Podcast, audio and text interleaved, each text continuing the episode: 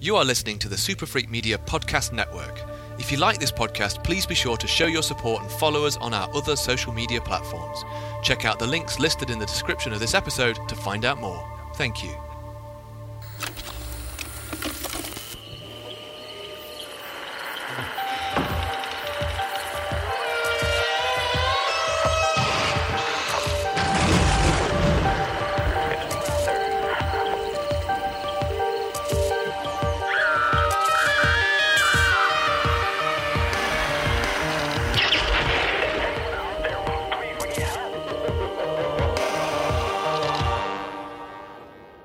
Welcome to the Super Freak Media podcast, No Ghouls Allowed, with me, your host, Jono Butler.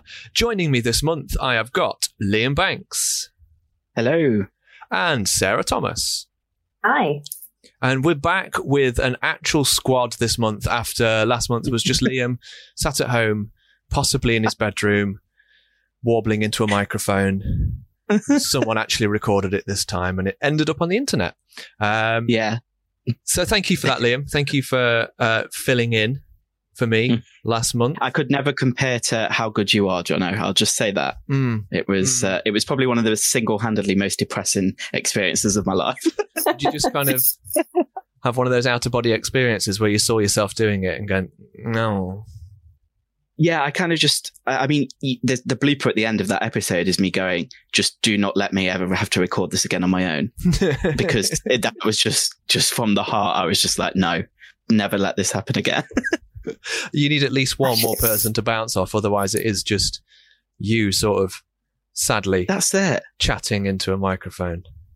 Hoping Yeah, I mean, at least there's at least there's three of us sadly chatting into a microphone today. Oh, yeah. It's, sadly, chatting into a microphone with friends is fine.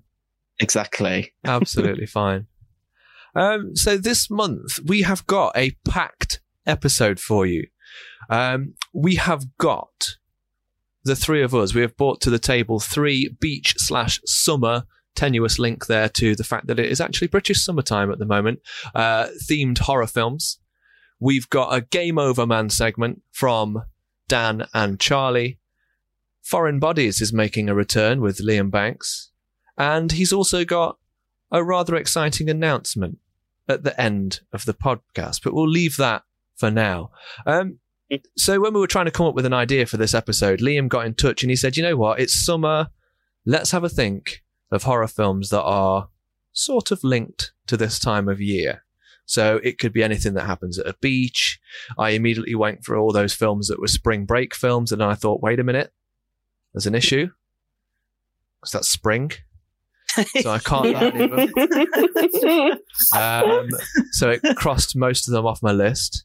Uh, however, I'm going to come to the table straight away with an absolute stone cold classic. Um, I think it's probably the first film that's going to come to most people's minds when they think of beach. Uh, and it's not The Beach with Leonardo DiCaprio. It's Jaws. Great film. Great film. It, the Beach is a great film, actually. Yeah, um, but Yeah. I didn't think it quite fit into horror. Yeah. So, so I went with Jaws, um, and it's a film that actually I can't remember seeing when I was young. So I must have done because I know the story. I, I can remember certain bits of it, um, but I can't remember ever sitting down and watching the whole thing. And then we went Mhm. about two years ago to see a screening of it at the Quad, um, and it still holds up.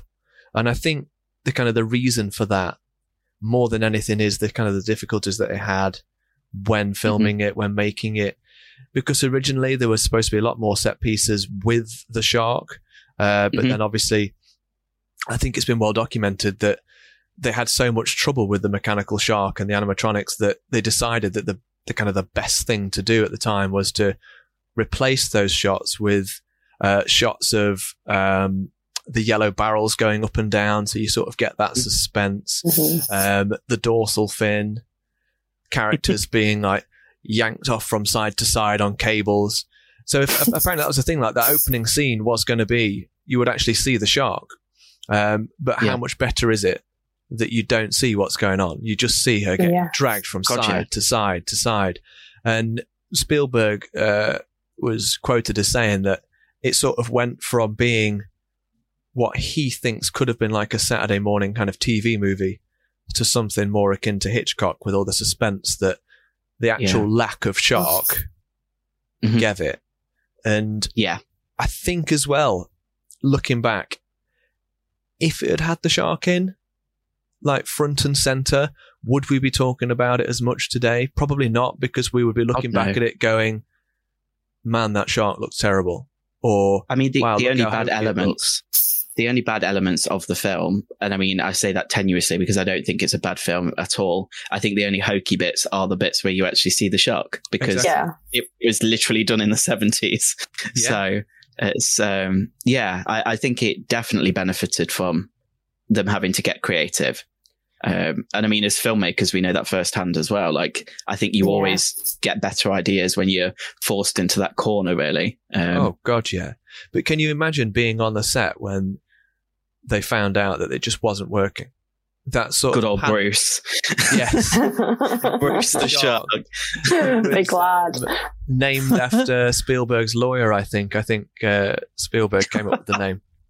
So we can sort of see what kind of guy Bruce was. Apparently, it was hell on earth, wasn't it? That production. Like, I mean, I think all of them, Mhm. everyone, when they speak about it now, obviously, it was a film that kind of just broke all the records, didn't it? I mean, it was like the first blockbuster, really. Yeah. But the the fact that they all kind of look back on it with this view of like, oh God, never again. Yeah. Um, and I mean, they did. They did. They did Yeah. several more times, but Mm. um, yeah, I don't know. It would have been amazing, I think, to have seen all of that firsthand Yeah, but I um, read, as a production. read somewhere that it was originally slated to take about 67, 68 days to film, and then it ended up running at about 150. So yeah, I mean that's insane, isn't Oh and it? it god. was like it was the first film that they actually shot out to sea as well on the ocean. Uh, yeah, And yeah, and to trust that to a then 26 year old director, I think, in Spielberg. Yeah, it's he crazy, was isn't a, it? He was a Mm. young man. He'd done one uh, actual theatrical film before that, and then obviously Duel, which was a TV movie, which he kind of. That's why they hired him, apparently, because they thought, actually, thinking about it, take the fact that it's a shark away. You've got Mm. this big terrorizing force in Duel, and then you've also got the the kind of the mild mannered driver who's being terrorized by it. Actually, yeah, it kind of does have parallels to Jaws as well. So they went, you know what, Spielberg's the man. Get Spielberg in. Little did they Mm. know that he would go on to become Yeah. Spielberg. Yeah, Yes. crazy. yeah, It's amazing how Uh, much we actually talk about him on this podcast, isn't it? Uh, yeah. I mean, he Yeah. treads a f- a, fine line, I think, between horror and family movie, or horror and I don't know, alien film, and that sort of thing. It's he- he's he's very much those are the films from the eighties that I think you always remember as the ones that maybe did scare you a bit too much yeah, than they should have. yeah. Um, I, I mean, I think my mum, my mum told me. I mean, I, I remember watching Jaws like quite young. I think it was Christmas Day actually. It was on in the evening, and it, it like changed my life watching that film. Um, I think um, when you talk about it, uh, I know Charlie spoke about it in the blog post that just went up. You do feel afraid to go in the water after seeing that film. Like, you know, when you go to the beach the next year, Yeah. you're kind of like, yeah. okay, that, that, that could be a shark, even though we're like in the UK and it's just not going to be a thing. But um, I can remember my mum even talks about it now as like one of her first cinema experiences. And she can remember like, she can remember all of it, like how everyone reacted. And she went to see it with her older brother. Um, and I think, yeah, as a film, it just completely just changed everything. And you're right. When you think about summer, you think about Jaws, don't you? It's, they're one and the same now. yeah. Go to the beach, get eaten by a shark, sold. done. so Summer done right. Uh-huh. Hmm? So I suppose I've been kind of rather generic with my choice, but I kind of I thought I'd go so down the nose with it, so on the nose with it that nobody else would come up with it. Uh, and I hope I was right. wondering whether or not we'd we, any of us would talk about Jaws. To be honest, so I'm, I'm glad uh, glad we did. Yeah. Um, I'm going to take this opportunity now, then, just to introduce a new segment to the podcast, uh, which Charlie and Dan will be doing. They're going to send us in a clip this month, so they're not actually here. They're in the ether. They've probably not even recorded it yet. They might even be recording it tomorrow. We never know. But in the podcast, it will be seamlessly edited in so that your listening pleasure will not be interrupted. Uh, and this segment is called Game Over Man, and it is going to give you an insight into some horror games, be it uh, on the console, on the PC, or even board games. Over to you, Charlie and Dan. Game over. Hi, Jono. It's Charlie and Dan with our monthly game recommendations. Hello there. So I'm going to kick things off with my first game recommendation, which is going to be Condemned Criminal Origins.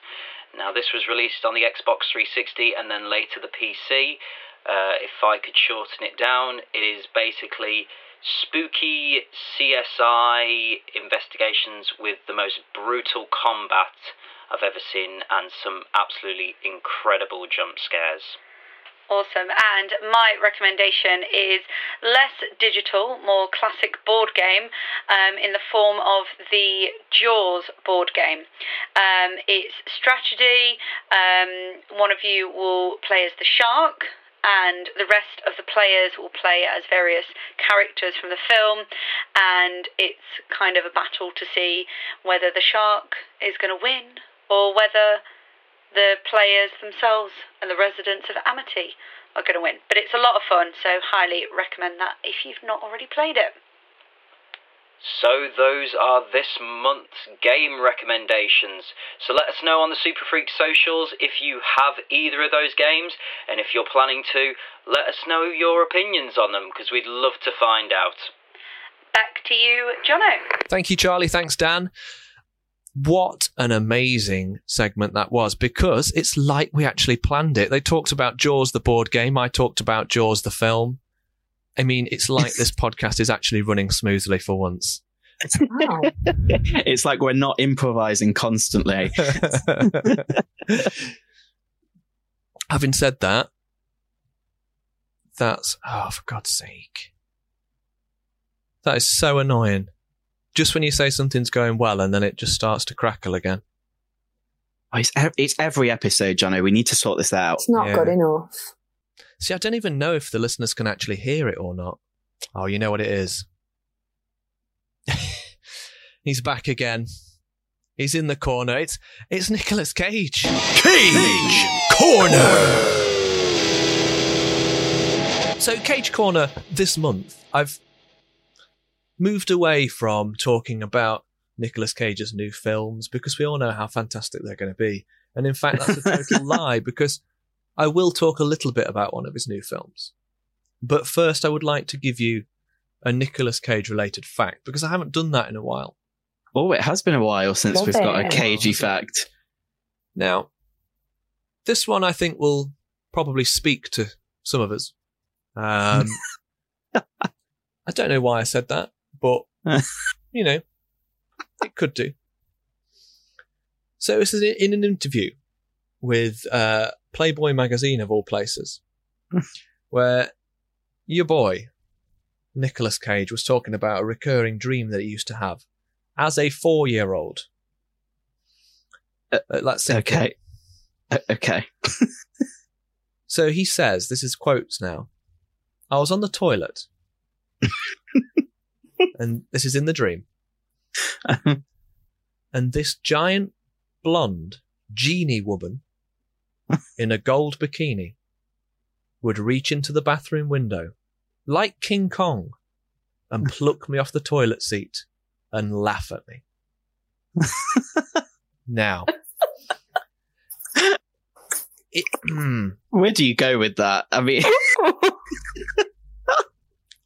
if mm, so can I just clarify some details there? Is Yep. he is he talking about present day Nicolas Cage dreaming he was four years old, no, getting no, no. plucked off the toilet, or four years Yeah, old there's four, Nicolas yeah. Cage yeah getting plucked off the toilet by the fifty foot woman? this is you've made her 50 foot she's giant so you, you've made her specifically 50 feet liam um, oh, okay. I, I feel like that's what it's he was he was thinking about. Maybe. I'm trying. I'm trying to make sense of this. Yeah, Like, no, he was four when he had this dream, which okay, I imagine then had a large impact on his formative years, uh, and has made Oh, him into yeah. the man that he is today. But I'm I'm thankful yeah, for it. pick apart really what that could mean. the Mm. symbolism. Yeah, Connotations of the gold bikini. Why is it gold? Why is it no Mm. other colour? Why is Why she is she so laughing? tall? And what, laughing, why- yeah. Well, I mean, mm, I mean, mm. thing is, if you are current present day Nicolas Cage and you have that dream, you could sort of make sense of maybe, oh, he's been through maybe what five marriages now, so you could sort of think about that the women are laughing at him, maybe he's not good enough for them, that sort of thing. You could start delving into stuff. But a four year old, Yeah, I mean that's pretty. That's pretty intense stuff mm, for a four-year-old to be Right. to be thinking about. yeah. Uh, Had any weird I don't know. dreams lately, Liam? have I? Yeah, just curious Uh, if you've had anything. Oh, it's just constant existential dread, to be honest, Jono. Um, it never really stops. Um, but I also promised that I would talk about one of his new films as well. Uh, and it is, of course, his up and coming Prisoners of the Ghostland, which, in his own words, is the wildest movie I've ever made. I love the fact that that's in the trailer on the poster. Like, I don't think I've ever seen that before, where a film is marketed off the lead star saying, "This is an insane movie that I've Yeah. been a part of," but it works because it's Nicolas Cage. Exactly. it's got us hooked, hasn't it? Surely. 100%. And I just love the fact that it's come straight off the back of critical success in Pig.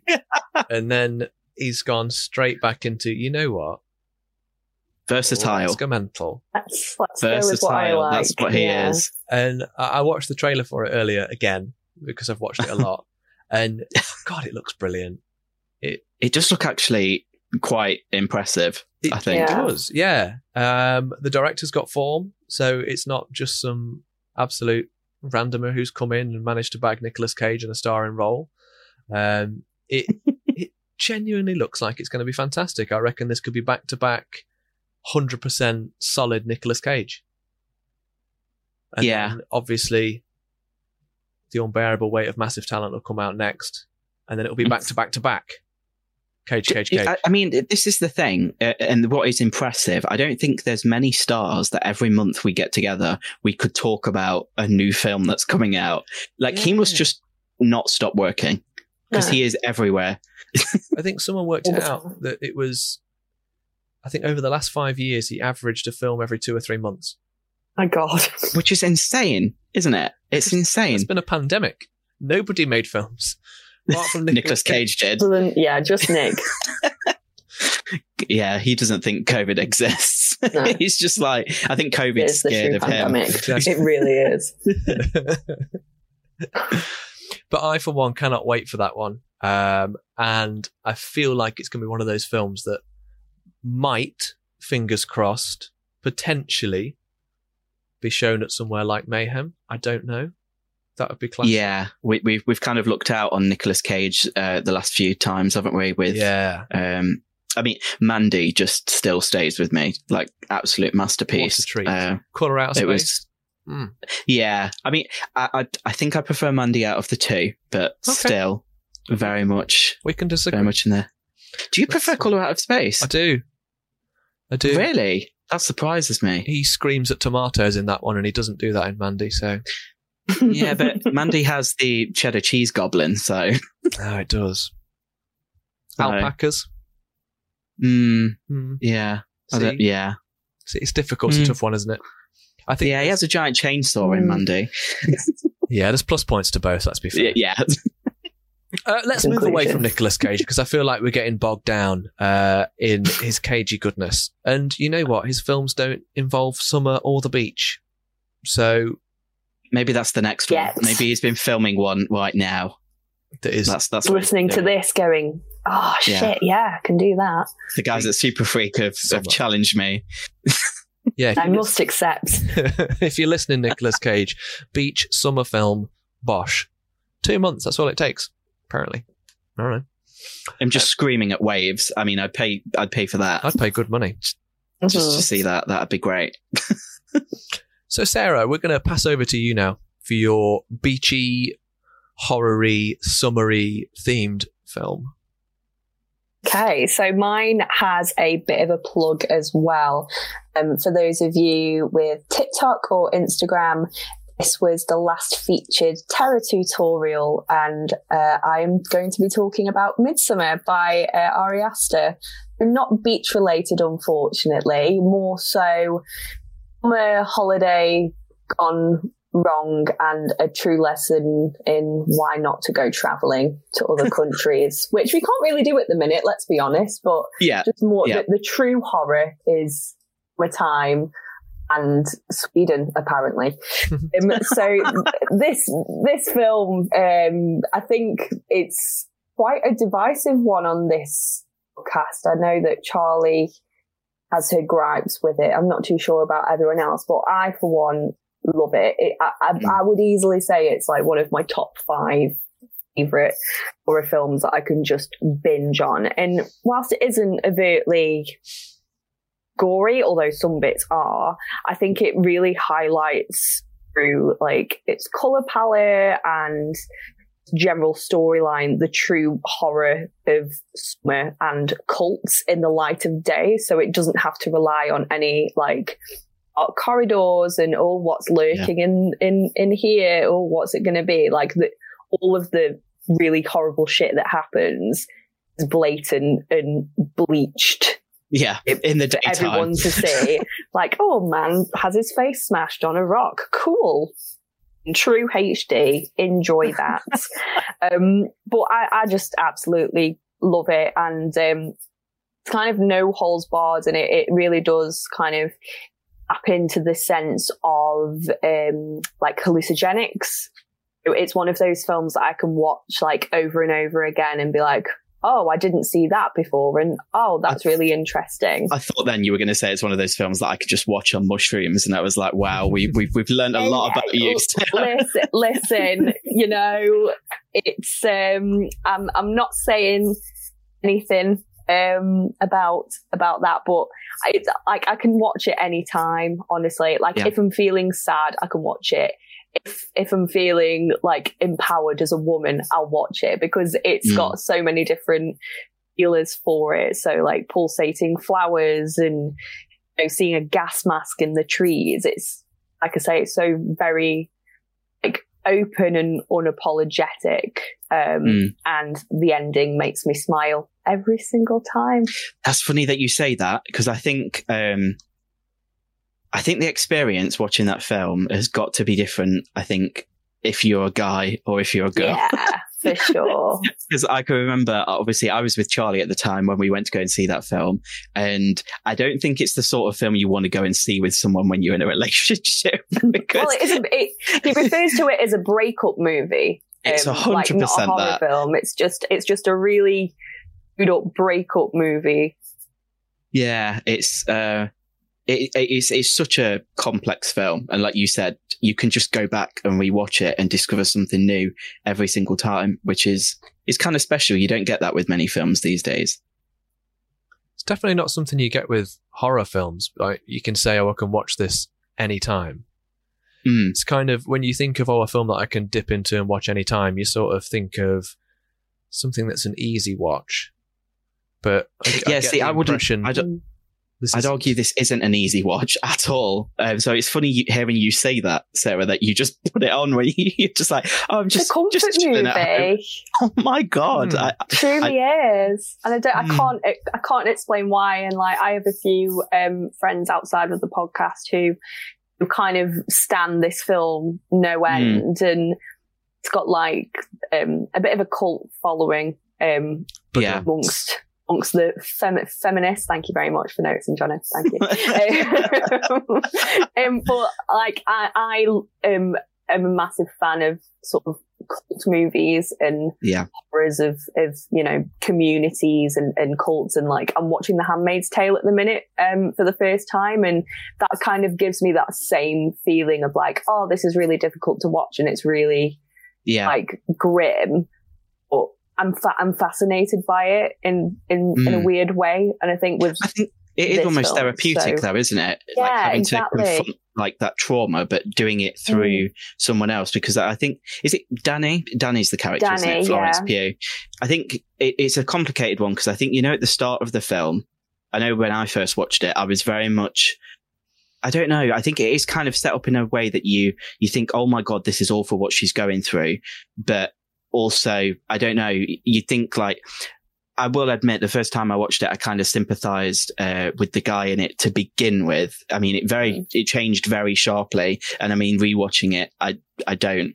Um, but I think I was kind of very much like, oh, it, it, if this relationship's already at that place, and now there's all of this strain being put on it, and and all of that sort of thing for them to deal with, it's I, I don't know. But then you go on this journey with this character, um, which you can't do with very many films.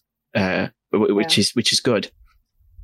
I find it more powerful that they don't actually have like a full blown argument or like Mm. bust up throughout all of this. It's all kind of psychological and emotional moment Yeah. and uh, going through grief or, or sort of losing a family member. She's going through all of that and she'll like, she'll take that time to be emotional alone because he goes against it. So having this really Yeah. like emotional moments of her basically having a panic attack and it's really sunny outside and it's you know Yeah. a beautiful setting it's it's almost more concerning because grief can Yeah. happen anywhere and it's um yeah I could talk about it all day but i know we don't have all day Have you it. have you seen this film, Jono? No, that's why I'm being quiet. Oh, this is. Ah! I knew I was going to have a gripe with you about this. I bet you've still not seen Hereditary either, have you? Nope. Oh, I it, mate. take it you've seen Hereditary, Sarah. Uh, What were your feelings? So, do you prefer Midsommar over Hereditary? Yeah. Because I know Yeah, it's. for I think it, uh, it, people are either in one camp or the other. I'm. Um, I'm part of an A24 group on Facebook, and literally, it's just Hereditary and Midsommar that's constantly posted in there. Um, but I think, yeah, you either you either like one or the other. I'd have to say, I think I like Hereditary a lot more than than. Midsommar. Um, but I think both of his films do that really well, like you said, with the characters having like panic attacks and stuff and anxiety, and these are things that we don't see that much in in horror.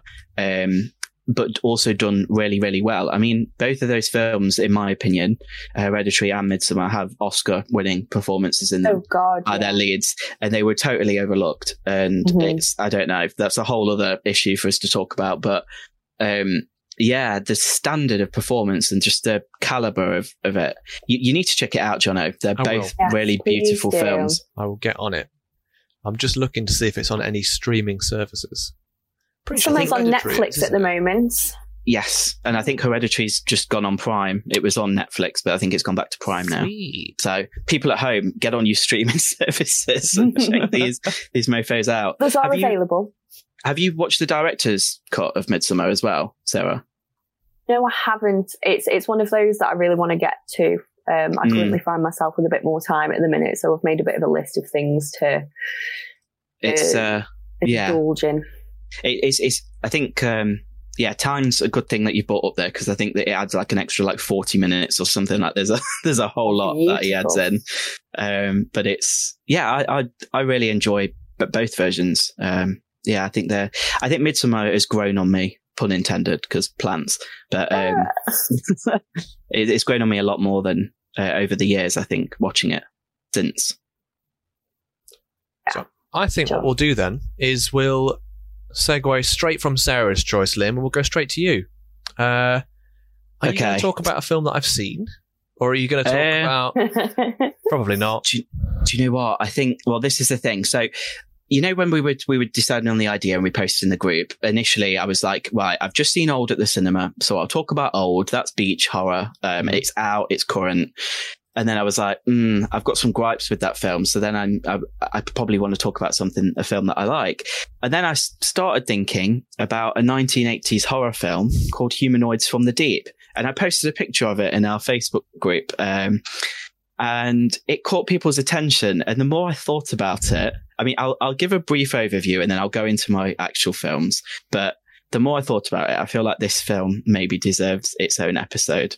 Hmm. but I'll, I'll leave you with this this this brief overview of this film. So it, it was released as the film was just called Monster in Europe and Japan, but I personally prefer Humanoids from the Deep. I think that sounds amazing. Um, it was directed by a lady called Barbara Peeters. So 1980s female director, progressive. That's where the progression stops.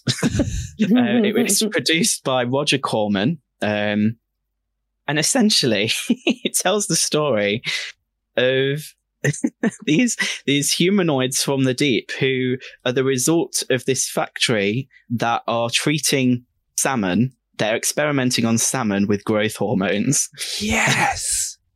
and they create these these basically fish monsters. So earlier when we were talking before we started recording, you were like, "Yeah, they just look like fish." Yeah, they are fish, Jono, with legs. Um, oh, brilliant. they they are described as murderous, sex hungry mutations. Of course. Okay. And essentially, they come on land to murder all of the men and rape all of the women to reproduce. So that's that's why I feel like this is where we maybe need to do a bit of a deeper dive into this film because Yes. there's a lot. literally. Um, but the the film ends probably in one of the greatest fashions with uh, an awesome alien ripoff, which I don't think is uh, something you can ever unsee. So that was that was something I was considering. But like I said, I thought I'd do the good and the bad of beach horror um, for this episode. But are, are you guys? Do you reckon you're going to check out Humanoids from the I- Deep? I've just written it down because I'm so intrigued. The word salmon, and then I'm like, right, okay. I Not the literally world I- want to get off. I got introduced to it like last last year. My partner put it on because uh, he loves like old horror films and, and creature movies and stuff. Never seen it, and um, I think we had a double bill. We watched that, and then we watched a film called Tentacles right after, and it was that was an afternoon. That's what I'll say. Um, but yeah, I'd I'd love to know what you guys what you guys think. Um, I think there'll probably be differing perspectives when watching this film as Oh, well. God. Yeah, I Um, think whenever one of us watches it, we have to come on the podcast and speak about it, just to give our Yeah, own That can just be the next segment. yeah. Oh, who's watched Humanoids from the Deep this week? Month. Humanoids Yeah, in your deep. Oh, Liam. Hey. Hey. Uh, I mean, that literally should have been the tagline of the film. It's, uh, it's, yeah, it's Oh, very, oh. very grindhouse. Ah, Um, colour me intrigued. well, talking of intrigue, um, so I recently went to go and see Old at the cinema. Um, so M Night Shyamalan- Shyamalan's latest uh, effort, which can be described as horror, I think. Um, I was hella intrigued when I saw the trailer. Have you Have you guys seen the trailer for Seen the the, trailer and exactly the same as you. I thought, oh, this could be a return to form. Return to form. yeah, I mean, having said that, I really enjoyed um, Split. So, yes. I mean, apart from that, a return to Yeah. form for M Night. Shyamalan. Well, I'll start it by asking: Have either of you actually seen Old? Did you No. go to the cinema to see it either? No. no. Okay, probably want to keep it that way, and I'm going to tell you why. So, I do want to recognize that I think horror has pretty much single handedly rescued cinema as we know it at the moment. Like all of the the films that have been breaking the box office records seem to have had a horror element. So, that's nice to see. This film is a horror film, but not for the ways that you'd expect. It's just horrible. um, Christ. it's M Night Shyamalan makes a cameo in the film, uh, like he always does. No, I, I personally enjoy it. I like looking out for it. Um, and I went to I went to go see this with my mum as well, and we were both sat there and we are both going, "Oh, when's when's M Night going to pop up?" And he popped up. The concerning thing was is that his acting was probably the best in the entire film. Um, so Ah. take that as you will. And Oh. bounce, bouncing back to your choice, uh, Sarah, what was surprising is Alex Wolff stars in this film, who was in Hereditary, and I think he gave another outstanding performance. He's in this film, not that great. Um, Oh, so no. yeah, it was it was kind of it was just it, I was the same as you, John. I've seen him have kind of this resurgence. There's kind of been this comeback almost, like he had the visit and split and glass, and I don't know. It seemed like he was getting back on track. And I know his films are divisive with their twist endings and all of that sort of thing. Um, but I think this was just. Uh, it- it's hard to describe. The concept was really good. It was just executed really badly. Um, essentially, the, we follow the Cappa family who've, who've checked into this luxury resort. They've been invited to this private beach. There's them and a, a few other couples who go on the beach with them. Um, and as the trader kind of tells you, essentially the the people on the beach start to age rapidly. So I think somewhere in the movie it's revealed that every half hour is like a year in real time or something like that. So it's a lot more noticeable in the kids, which is is why these kids suddenly turn into adults uh, in this film. Um, the camera work was just really weird. They kind of had that this repeated motif of like the camera revolving around, and it would have made sense to me. I think if I don't know if it had done like a resolution and then it came back and then the character had grown. Like to me, that would have made sense, but it just I don't know. It was it was weird and unmotivated.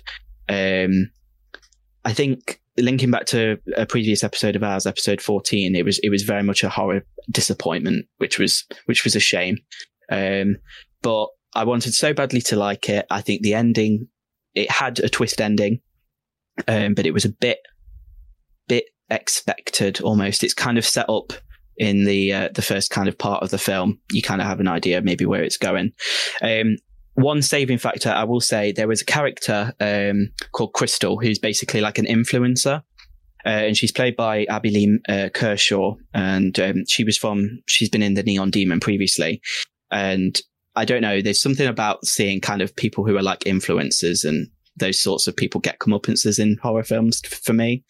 Um, no offense to any influencers listening, but there's yeah, there's a great scene in a cave um, with her kind of towards the end of the film, and it was it was actually pretty shocking to watch. And that to me, that was great. I thought it was awesome, but that was kind of like the only bit I enjoyed, unfortunately.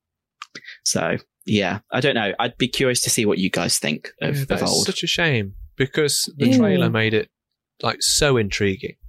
Uh, yeah, And do you think it's one of those films where the premise is just so good that it's never going to live up to it? Or Yeah. I mean, that's it. I was thinking, you know, as we were going through it, I mean, with his films, no doubt you know that there's going to be a rug pull moment at the end. And I was going through the film and I was thinking to myself, what, like, how are they going to explain this? Like, how are we going to explain that there's, uh, like these people are aging? Like, what, what's causing it? Why are they there? What's sort of going on? And I don't know. I think, like you said, no explanation could have possibly lived up to what, what was delivered uh, which is which is a shame. So he kind of almost set him up for himself up for failure, um, kind of right there. Uh, It's not to say it's not a great concept. It just didn't deliver on it. Um, I'm afraid. Um, but I don't know. The, it got 50% on Rotten Tomatoes critic score, so it's Yeah. definitely a divisive one. either like Um, it or that's you for don't. sure. looks of Absolutely. Um, what I will say, just to balance the scales, uh, I am aware this is me talking for a while, so apologies, but I did also pretty much the same week call another film, um, called Sweetheart, um, which to me was the perfect kind of opposite to to old. And it's set on a beach desert island um it's directed by jd dillard and it was actually released through blumhouse but it was very much a film that went under the radar. Um, and in contrast to Old, this got 95% critic score on Rotten Tomatoes. So certainly done a hell of a lot better. Um, have either of you guys seen seen Sweetheart? No, I must admit I've not No. heard of it. No, me neither. No, I mean it was one of those ones where I kept kind of seeing the poster um, in like horror forums, that sort of thing. I'd see it kind of pop up, and everyone was kind of penning it as like a really, really good film. Now it's not going into spoiler territory, but it is a creature feature. Um, basically, we we follow the character of Jen, who's brilliantly played by Kiersey Clemons, and she basically washes ashore on a desert island. So the way I describe this film is Castaway meets Super 8, kind of, uh, in some ways, I guess. Um, and the creature itself is designed by Neville Page, who's like really, really well renowned in the industry. He did Cloverfield, Super 8, Star Trek, all of these like really well known films. And, um, essentially we just follow her. She's washed up on this beach and she's trying to survive. It's a desert island. She's, she's, there's, there's a lot of questions that are left unanswered, which I like, but to adding to the mix of her just trying to survive, uh, we have this creature that essentially comes on land every night and she's having to kind of defend herself and and deal with that. Um, I, thought it was a really clever approach for an indie film. Obviously, it's a very limited location. You could tell it was limited budget, but I think it was it was it was great. Um, and I think it's I, I don't know. It's it's one of these films that does yeah it, it offers a lot if you're kind of into those sorts of films. Um, but I mean, even if even if you kind of just want a bit of a just a general horror film, something to put on in the background, it's uh, it's definitely a great watch. There's a scene where she's in a hammock, which I've got to say is one of the most terrifying scenes I've seen in a good while.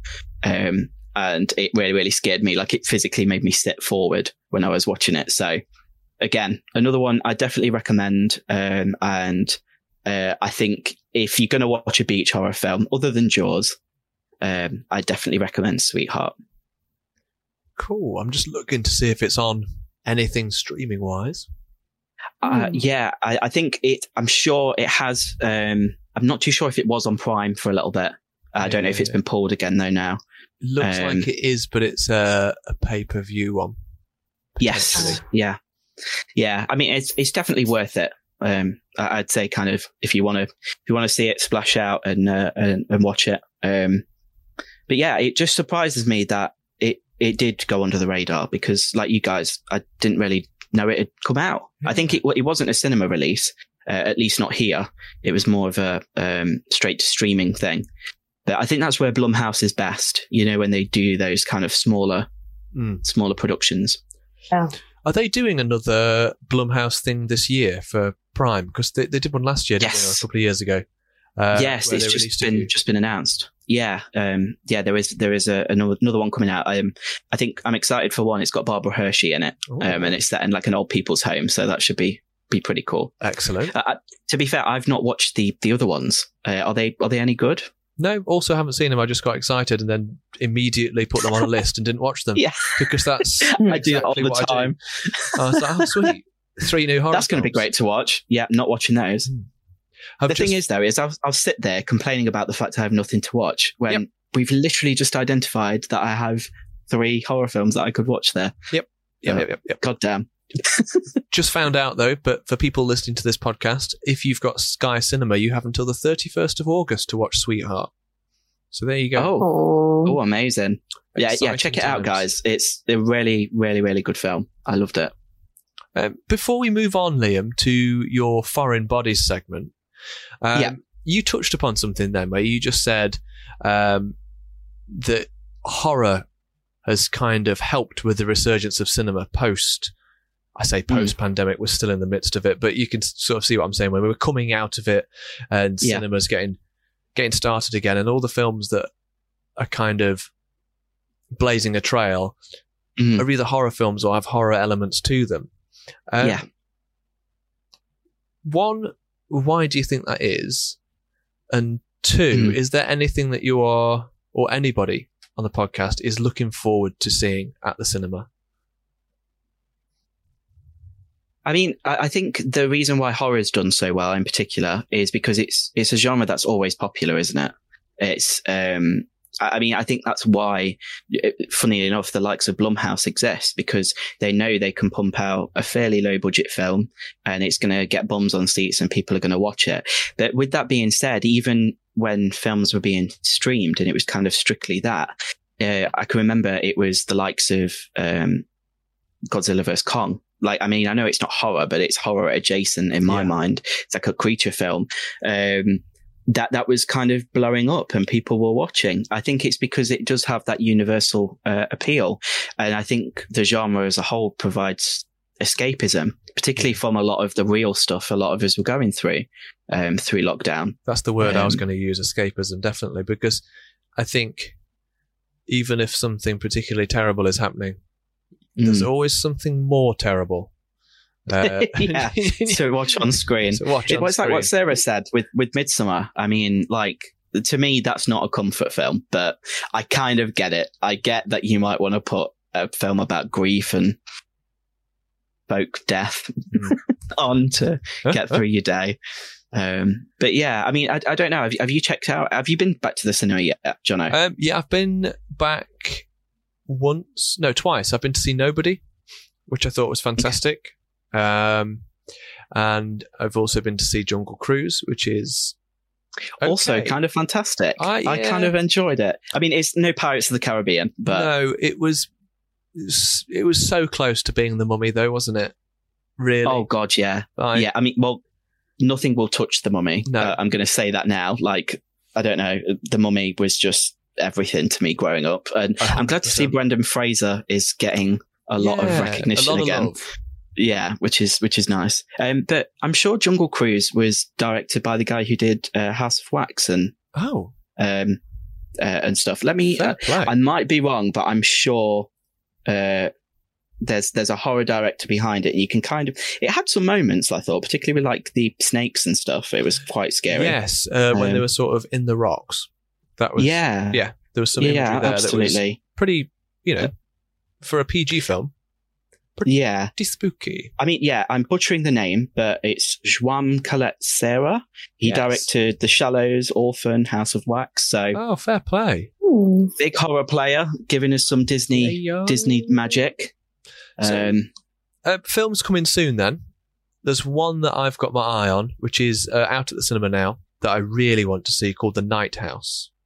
oh yes, yes. Um, It sounds intriguing as anything, and also has been extremely well reviewed so far.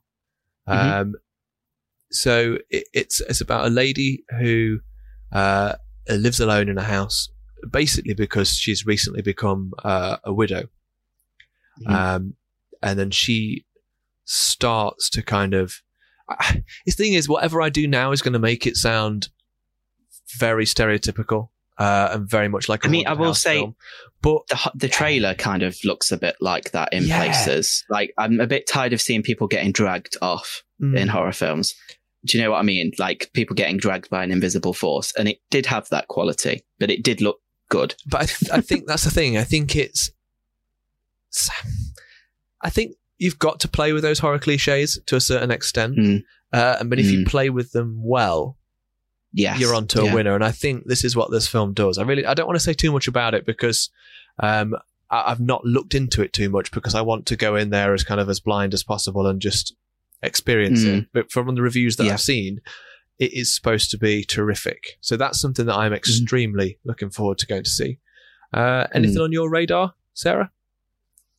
Yeah, and I know it's something that's also out at the minute, but um, I really want to see Candyman, um, mostly Yes. because I'm a Jordan Peele stan, and he obviously has his um, uh, input into that one. But uh, that's, to be honest, mostly the reason why. But I just haven't been to the cinema throughout this entire pandemic, so uh, I think that- It is I feel like whatever I need to go and see, it needs to be good. Otherwise, I'm just going to be Yeah. like, oh, well.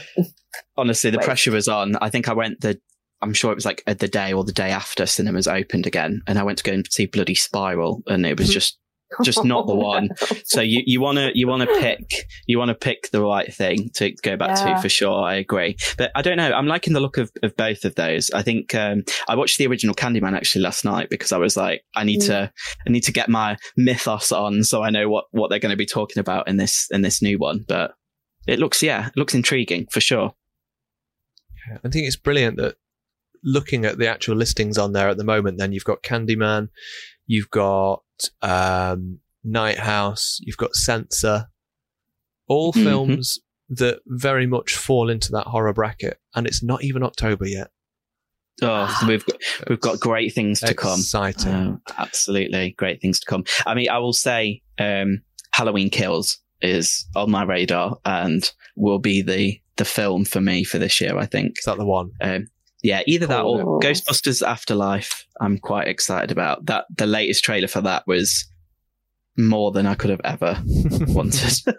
it was Yeah. uh, fan service at its highest degree. It was lovely. Talking about fan service, Liam, we're going to give the Where are we going with this?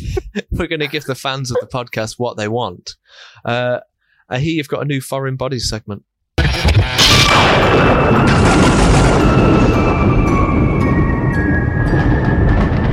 This one again i'm not too sure if i feel like i've spoken to you about this before jono um, but uh, this episode, uh, I'm just getting my notes together. I've gone. It's a Spanish language film, but it's actually. I need to think how to say this. A Uruguayan horror film. Okay. So, so it was made in Uruguay, but it's it, the it's Spanish language. Um, it's directed by Gustavo Hernandez with cine- cinematography by Pedro Luque, and uh, the Spanish title is La Casa Muda, and we know it here as The Silent House. And it was released in 2010.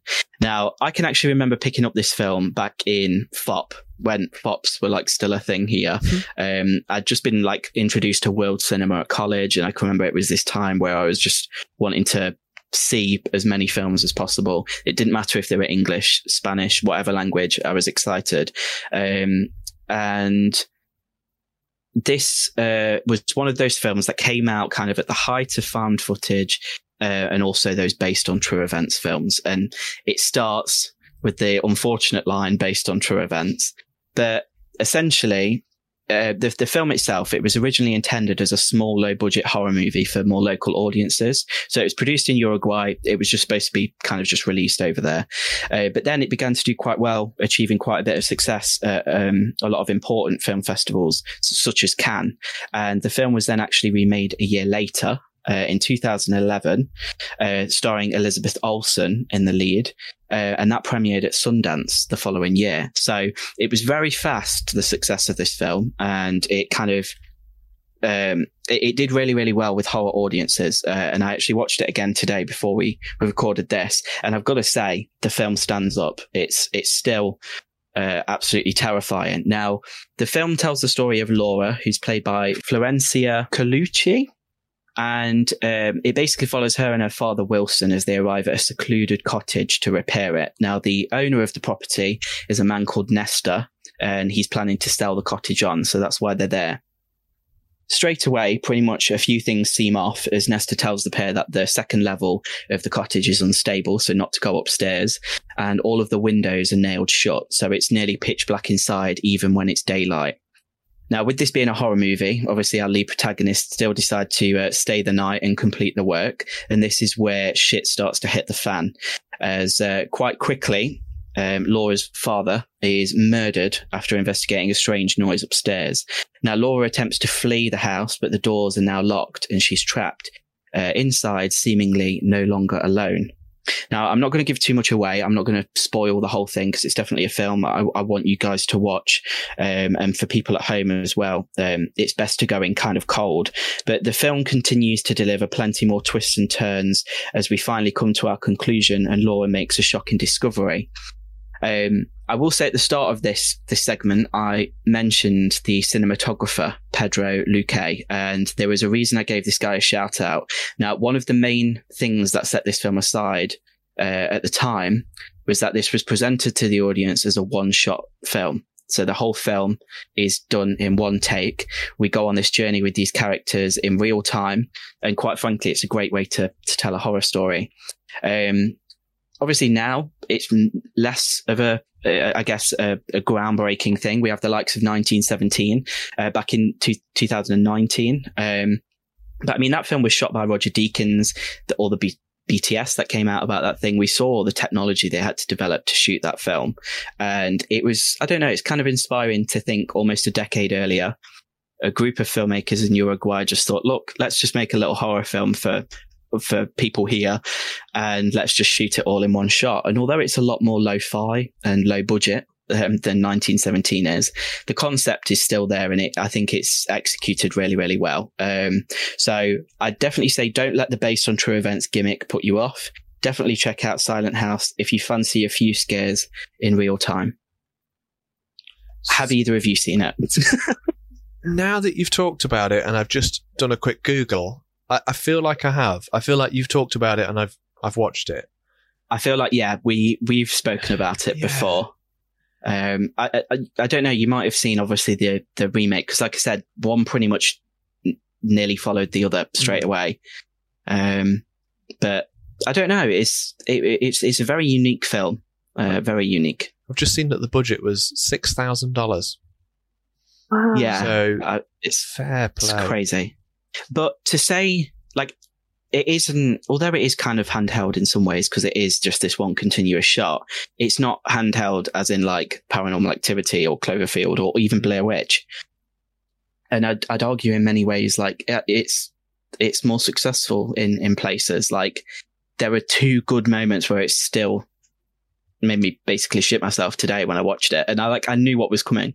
Um, but to do that with one shot is insane Yeah, like to still scare an audience. there's a different level of skill, isn't it? You can build Yeah. up tension. You can uh, by using carefully placed cuts and things like that, and Mhm. camera moves. But to actually do it in one shot and still get a jump scare out of it, or something that actually elicits that kind of response from an audience, is is something else. Yeah, definitely. Um, but yeah, I mean, uh, I'd say if, um, definitely check it out again if you've maybe already seen it, Jono, because it is it is good. But yeah, for people listening at home, um, I, I think it's it's a film where again it kind of transcends the boundary of like language. A lot of it is kind of silent, as per the title, but it, it does have that European flavor to it. And I mean, I, I must revisit the remake because I'm sure, like every kind of remake we talk about, there'll be they'll have made it too glossy, I think, or they'll have made it too too cinematic uh, in in some ways. Like it, it works because it's a bit it's a bit kind of um, different in in the way it looks and it's filmed and uh, and everything.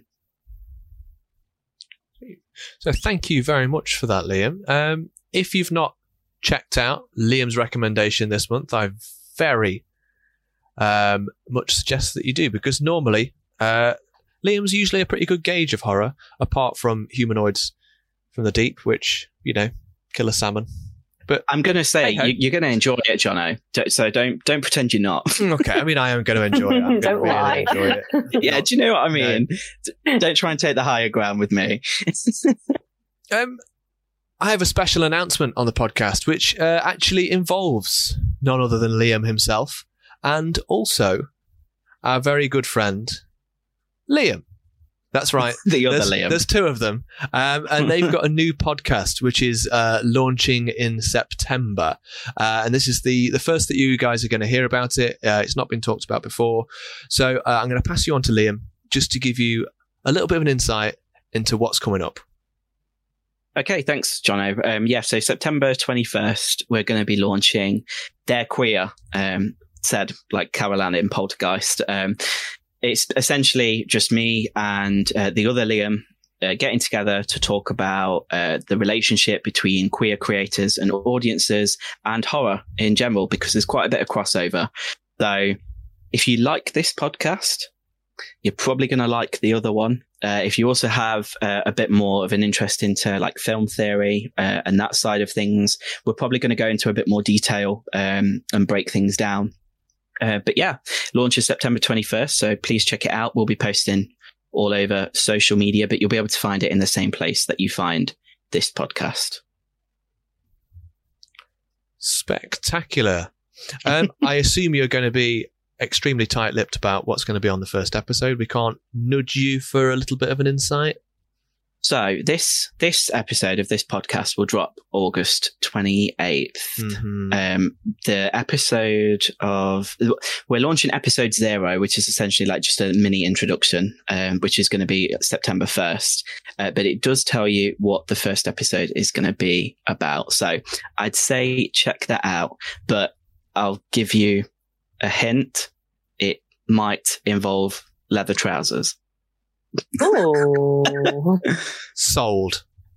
sold literally we were, we were talking about like ideas for it and then we were just like yeah we need to talk about this this is this is a film to talk about so yeah i i hope you guys will be tuning in So thank you very much for listening to this month's podcast. Uh, I've been your host, Jono Butler, and with me this time we've had uh, Liam Banks. hey Hey. goodbye even weirdo. closing of the podcast oh um, my god Oh, we'll keep it in. We're keeping it all in. and with Liam Banks, probably not saying hey, hopefully, we've had Sarah Thomas. Please say no, no. I'm joking. Thanks for having me. No problem. See, that's a regular human response. Oh, I'm not a regular human, Jono. We know this. No, you're a humanoid Humanoid. from the deep. Humanoid from the deep. So, as usual, if you'd like to enter our competition, all you have to do is like the post that advertises this episode on Instagram, and you'll be entered into a draw to win some Super Freak Media goodies. So, again, thank you very much for listening this month. And remember, keep it creepy and see you on the other side. Ooh. still it. humanoids from the deep. Humanoids. I assume that's how it's said.